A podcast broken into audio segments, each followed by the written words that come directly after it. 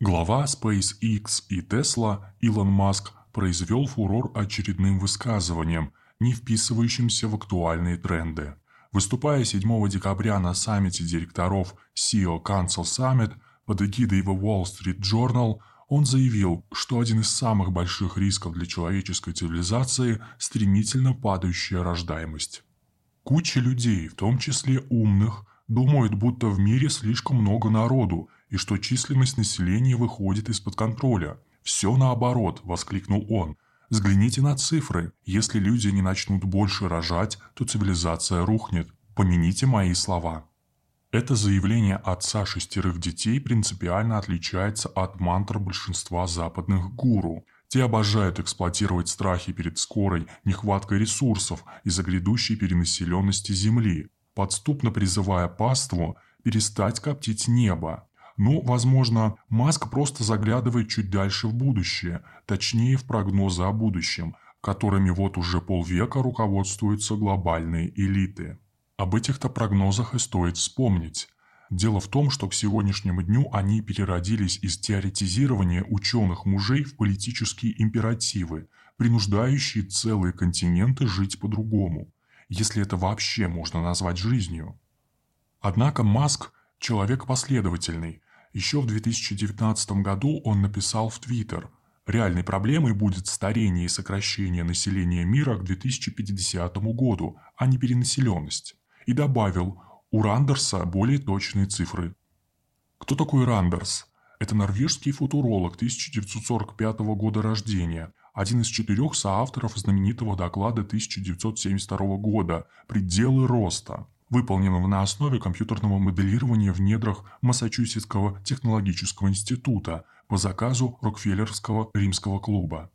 Составители доклада, проанализировав 12 сценариев будущего, пришли к выводу, если современные им тенденции роста населения, индустриализации и потребления на Земле останутся прежними, то ресурсы будут исчерпаны в течение 100 лет, после чего начнется внезапное неконтролируемое снижение численности землян, а с ним и производственных мощностей.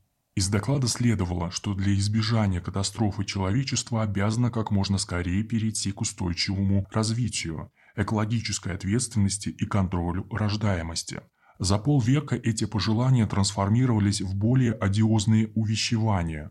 От «хватит оставлять углеродный след» до «стерилизуем всех женщин после 35». Надо добавить, что применительно к России и остальным не входящим в золотой миллиард государствам повестка римского клуба сулит крах демографической политики, тотальную деиндустриализацию, массовое обнищание и, как итог, утрату геополитической субъектности. Сразу после своего выхода доклад «Пределы роста» подвергся критике многих ученых и экономистов. Они обвиняли авторов в упрощенных эксплуатациях и не раз указывали на несоответствие их выкладок реальности. Однако сегодня на Западе преобладает политически ангажированное мнение, что доклад 1972 года, хоть и ошибался в деталях, был по существу верным и даже слишком оптимистичным.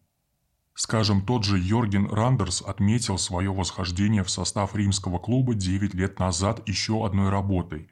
2052 год – глобальный прогноз на следующие 40 лет, которую, видимо, и читал Илон Маск. В ней час X перенесен на жизнь нашего поколения. По расчетам Рандерса, всеобщая смертность превысит рождаемость уже в 2038 году. Численность же населения Земли достигнет максимума 8,1 миллиарда человек к 2040 году и начнет неуклонно снижаться. За 40 лет подход норвежца к проблеме мало изменился, а вот риторика стала более брутальной. В своем эссе «Плюс 2 градуса по Цельсию к 2052 году. Что делать?»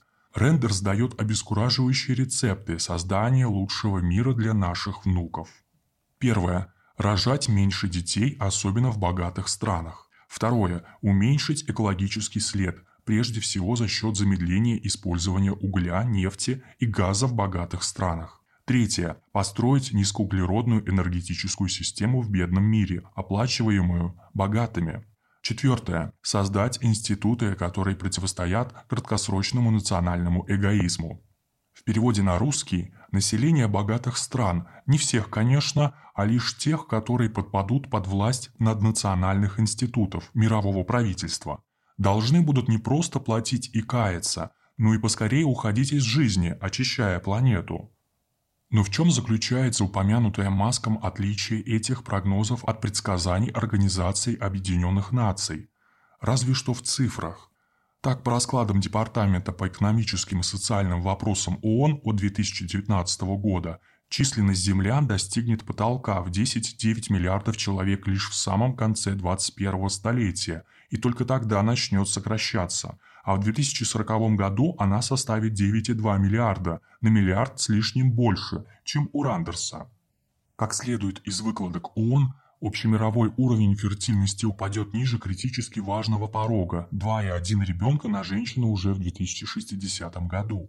Европа начнет вымирать не далее, как в 2022, а население России в конце века составит всего 126 миллионов человек. Так что же, ни у нашей страны, ни в целом у человечества скоро не останется шансов плодиться и размножаться? И даже личные усилия плодовитого маска пропадут в туне? Вовсе нет – все зависит от подхода. Принципиальный недостаток доклада – пределы роста – искусственное ограничение развития человечества имеющимися на планете ресурсами. Проблема в том, что сегодня мы не в состоянии просчитать, что будет считаться ценным через 100 лет. Примерно так в конце XIX века предрекали гибель Лондона через 50 лет под трехметровым слоем навоза из-за непомерного числа конных экипажей – но появились автомобили, и старая проблема вызывает лишь смех.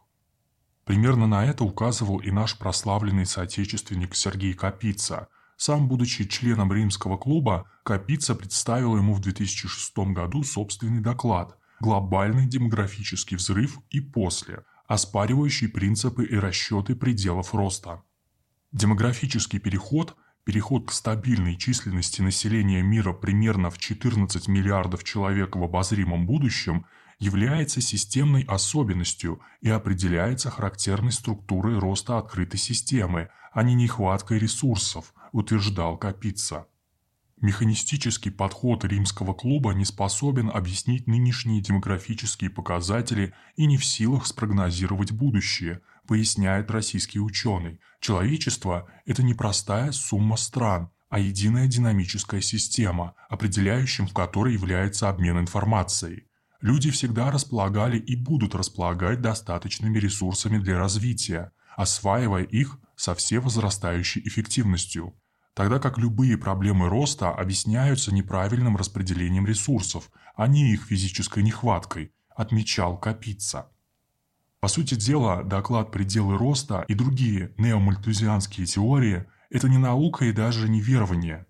Это оружие, с помощью которого глобальные элиты вот уже полвека пытаются трансформировать мир. Их цель вовсе не забота о человечестве, а собственное господство, в том числе через стирание государств, ликвидацию лишнего населения и перераспределение ресурсов. Противодействовать этому можно по-разному – и один из самых надежных способов назвал Маск – рожайте больше детей. Не помешает, э, конечно, вооружиться при этом точными знаниями о мире, в котором предстоит жить, а также о том, как его пытаются изменить неомальтузианцы –